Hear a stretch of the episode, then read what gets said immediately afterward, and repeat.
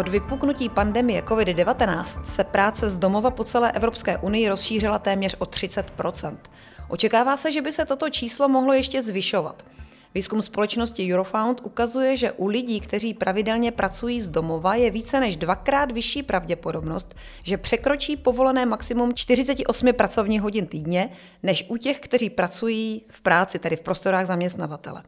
Téměř 30% osob pracujících na dálku uvádí, že pracují ve svém volném čase každý den nebo několikrát týdně. U těch, kteří pracují v kancelářích, je to pouze 5% Evropský parlament nyní požaduje přijetí právní normy, která by zaměstnancům na home officech zaručila právo odpojit se ve svém volném čase od digitálních pracovních zařízení, a to bez obav ze sankcí nebo postihů. Iniciativní v této problematice je taky český europoslanec Tomáš Zdechovský, kterého vítám v dnešním chatcastu pro biznis. Dobrý den, pane Zdechovský. Dobrý den. Já se jmenuji Martina Vašíčková a dnešním chatcastem pro biznis vás budu provázet. Pane Zdechovský, kolik hodin denně trávíte v onlineu?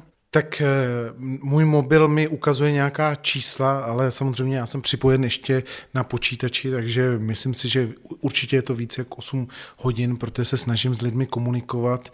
A i když se zavře ten, bych řekl, pomyslný pracovní den, tak ještě velmi často třeba lidem odpovídám na sociálních sítích eh, nebo s nimi diskutuju na sociálních sítích, takže určitě je to více jak 8 hodin. Takže dejme tomu polovina z 24 hodin? Určitě. Já si myslím, že se to bude blížit k těm 9-10 hodinám jakoby denně a někdy to určitě bude 12 hodin denně, protože prostě v tom prostoru jste neustále a někdy potřebujete ty věci rychle řešit. A co je vlastně hlavní takovou pracovní náplní vaší práce v onlineu? Tak hlavní je diskutovat s lidmi, protože demokracie je nepřetržitá diskuze a nepřetržitý předkládání faktů. Samozřejmě, že se snažíte vysvětlovat vlastně svoji politiku a snažíte se přesvědčovat lidi, aby třeba eh, těm vašim názorům nebo vašim pohledům naslouchali. A nebo se snažíte vyvracet různé mýty, protože těch je samozřejmě taky hodně a dezinformací třeba v tom veřejném prostoru, speciálně v České republice, je opravdu neskutečně mnoho.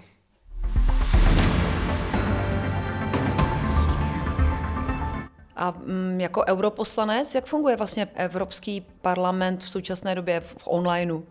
Tak Evropský parlament vlastně se úplně překvapivě na to, jak bychom řekli, že je byrokratický, tak v době onlineový se přepl do eh, toho internetového módu během několika dní, takže my jsme začali do dvou týdnů řešit věci už po všechny po internetu a přenosy okamžitě naběhly.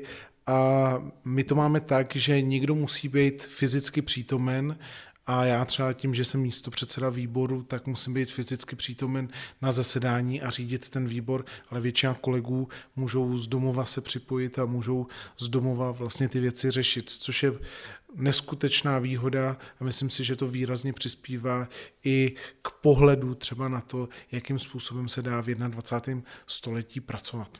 A ještě by mě zajímalo, jak komunikujete se svými jako voliči, jako jste s nimi v kontaktu i osobním, nebo je to taky jenom spíš virtuální, onlineový?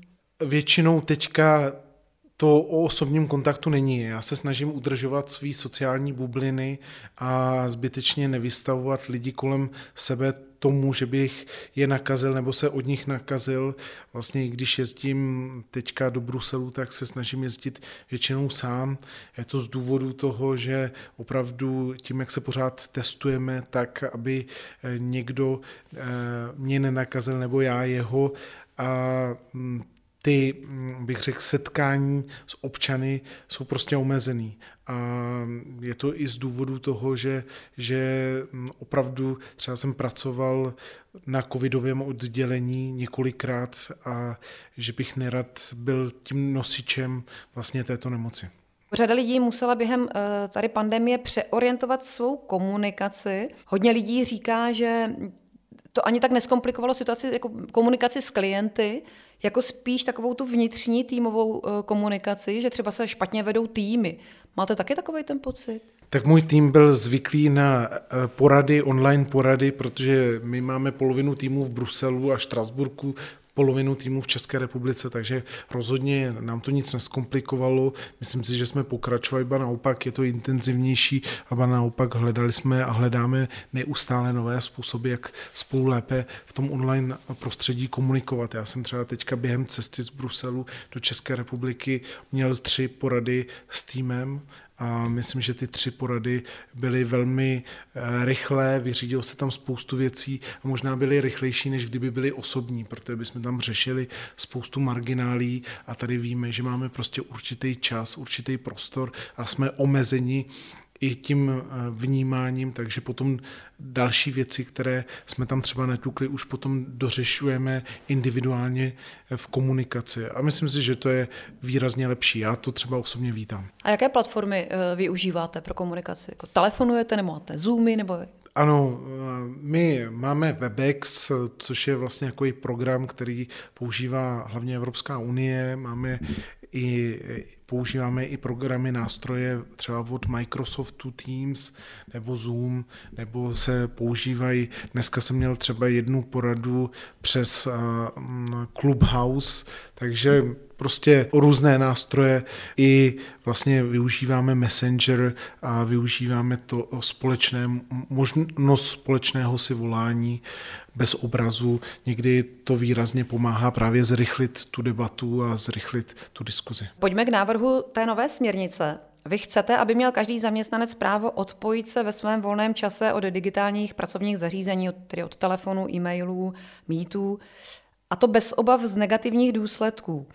Máte nějaké podklady, že by zaměstnanci, kteří zrovna nejsou 24 hodin denně, 7 dní v týdnu na příjmu, že by byli nějak omezováni nebo trestáni?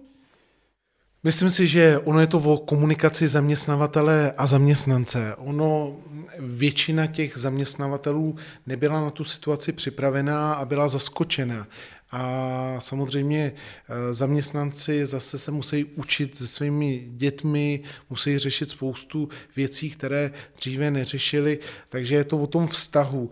A mnohdy dochází třeba k nedorozumění, že eh, zaměstnavatel potřebuje ty věci řešit v řádech minut, zaměstnanec bohužel třeba v té době, kdy to potřebuje zaměstnavatel řešit, řeší nějaké věci v domácnosti s tím, že by byl ochoten třeba večer u toho počítače díl zůstat. A hledá se ten konsenzus. Takže samozřejmě jsou tam extrémy a my jsme konfrontováni s těmi extrémy. Ono u 90% lidí si to sedlo, ale pak máte 10% lidí, ať už na straně zaměstnanců nebo zaměstnatelů, který to prostě dělá problém. Takže je potřeba těchhle z těch 10% prostě vyřešit a je potřeba to komunikovat. Takže proto i to vidím jako důležité téma v Evropském parlamentu byly nějaké případy, kdy lidé opravdu třeba nechtěli komunikovat eh, na těch digitálních platformách? Určitě. Eh, bylo zajímavé, že na začátku my jsme měli možnost si vyzvednout eh, speciální hybridní počítače, měli jsme možnost do nich nainstalovat si různé komunikační programy a budu úplně otevřený, pouze asi 22 nebo 23% jakoby europoslanců a jejich týmů se ty počítače vyzvedli a začali tímto způsobem komunikovat. Já si myslím, že taková jako nechuť a snaha prostě řešit věci elektronicky, tak především u některých kolegů, a teďka nechci být úplně adresný, ale jsou to většinou ty jižní státy, tak prostě tady byla, jakoby, byla snaha prostě některé věci buď to neřešit, nebo, eh, nebo prostě je přejít jakoby mlčením. Takže viděli jsme to tam, určitě to bylo. A zlepšila se nějak ta situace? Přece jenom už jako covid už tady máme skoro rok. Já si myslím, že se výrazným způsobem eh, zlepšila v září, v říjnu, kdy lidé pochopili, že ta situace prostě nepřestane být eh, akutní za týden nebo za měsíc, ale prostě bude trvat roky. A dneska prostě mluvme o tom, že do roku 2022 se výrazným způsobem tato situace nezmění a nezmění ani očkování. Kdyby jsme byli v tuhle chvíli všichni pro očkování, tak covid tady je. COVID má různé mutace, je potřeba se naučit s ním žít. Takže ta adaptace a ta změna a ten návrat bude prostě pozvolný. Řada lidí si práci z domova pochvaluje, líbí se jim, že ušetří čas třeba tím, že nemusí dojíždět do práce.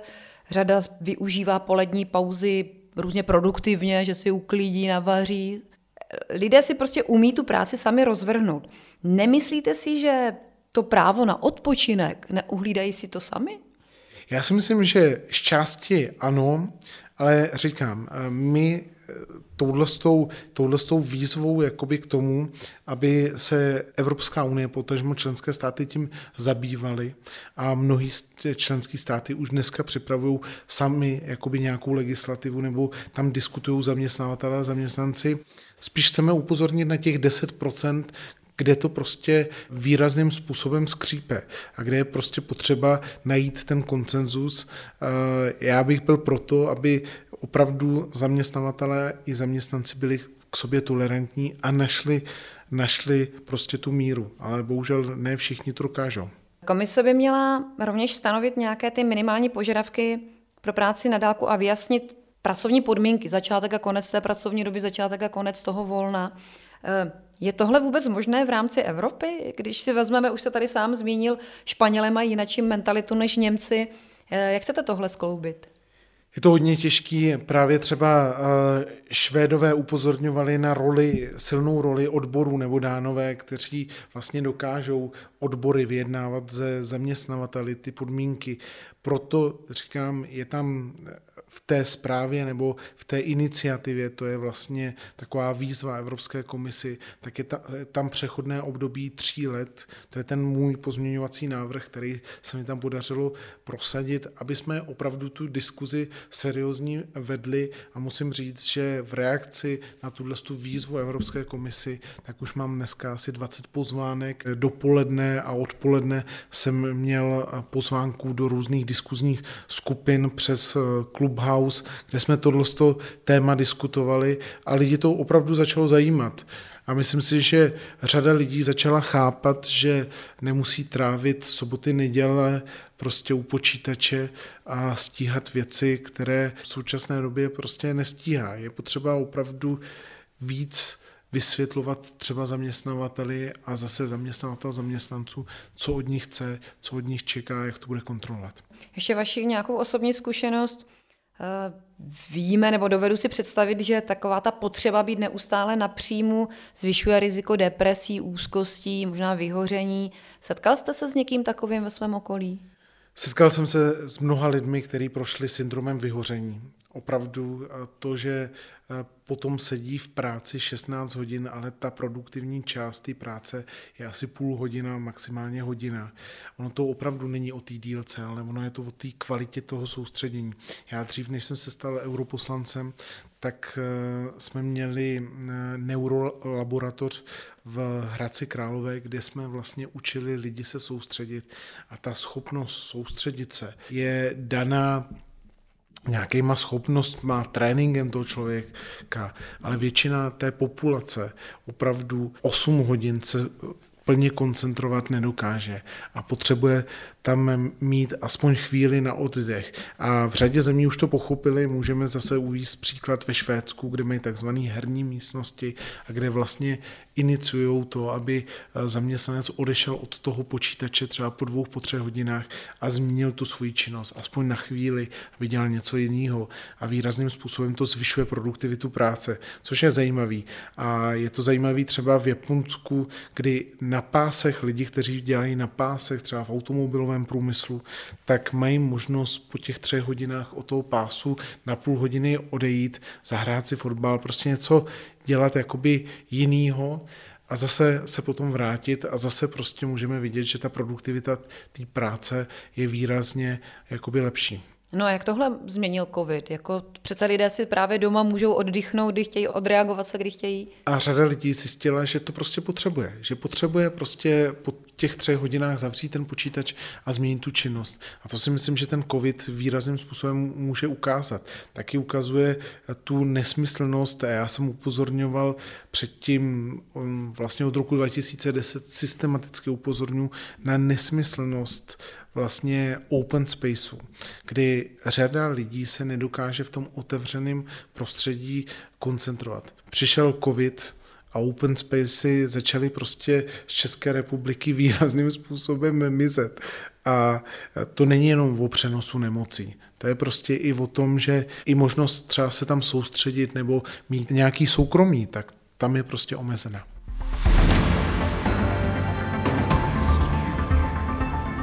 Ta vaše iniciativa nebo ta nová směrnice není úplně nová. Ono už vlastně v roce 2020 byla přijatá nějaká rámcová dohoda o digitalizaci, kde se trošku definovaly tady tyhle podmínky. V čem je tady tohle nové?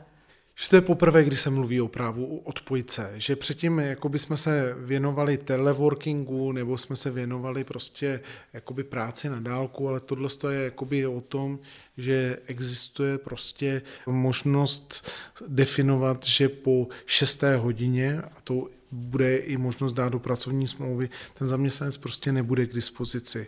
A když ten šéf zavolá, tak prostě nemusí jakoby odpovídat. Já se to snažím u, svých, eh, u svého týmu aplikovat.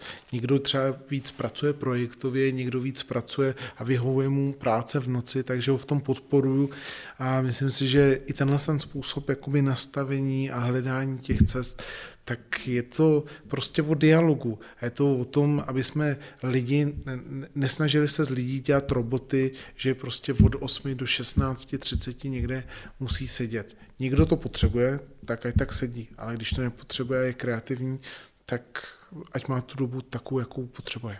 A kolik času si dáváte na přijetí téhle směrnice? Já bych byl strašně rád, kdybychom na konci došli v dialogu k tomu, že nepotřebujeme žádnou směrnici. Že vlastně ty zaměstnavatele a zaměstnanci si to dokážou individuálně řešit. Já si myslím, že v řadě států a teďka eh, už víme o hodně pozitivních příkladech, třeba v Německu, v Dánsku, ve Švédsku nebo ve Finsku, a prostě se to dokázali jakoby vyřešit, tak pojďme to zkusit jakoby hledat tu cestu. I v České republice vám dám řadu příkladů, kdy ty firmy už se prostě nevrátí k tomu původnímu způsobu jakoby jednání, kdy všechny naženou v pondělí v 9 hodin na poradu a s tou poradou to začíná. Je to o tom, že budou dělat třeba víc kreativně a budou dělat z domovů, z chat a ty věci prostě budou fungovat jinak. A měl by se nějaké konkrétní příklady třeba z těch severských států, které by jste nejradši aplikoval okamžitě hned eh, třeba k nám? Tak je to jedna nadnárodní firma, která se zabývá nábytkářstvím a ta vlastně povolila zaměstnancům pracovat víc z domova, že chodí třeba do práce pondělí, středa, pátek a úterý, čtvrtek pracují z domova a tenhle ten způsob prostě si myslím, že je výborný a výrazným způsobem pomohl nastavit takový kreativní jakoby prostředí. Ale říkám, je to o důvěře, vzájemné důvěře. Vztah zaměstnavatele a zaměstnance to není otrokářství, to je prostě vztah dvou partnerů a musí se to nastavit tak, aby ty partneři si vzájemně rozuměli. Myslíte si, že kromě těch negativ, které přinesl COVID, jsou i nějaká pozitiva, která přinesl? Já jsem pozitivní člověk, ale já obecně bych chtěl říct, že tahle doba ukazuje charaktery.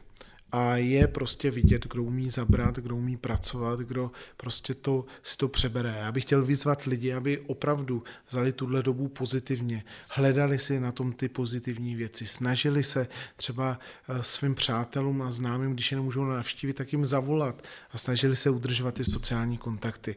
Prostě i covid jednou skončí. A potom je důležitý, aby tady třeba zůstal ten pocit toho přátelství. A já jsem teďka v parlamentu říkal eh, v jednom vystoupení, že víte, co je silnější jak COVID-19? Láska. A když třeba jsem viděl v těch nemocnicích nasazení těch zdravotníků, kteří nemusí jít do práce, protože jsou skutečně nemocní, ale oni chodí s těma teplotama 38, tak těm lidem já vždycky říkám, že nejsem ani hoden zavázat jejich opánek, jejich potů, protože to je neskutečný. A tenhle ten pocit bych chtěl na lidi přenést a říct jim, že všechno zlé k něčemu dobré a určitě si z toho odneseme i řadu pozitivních věcí.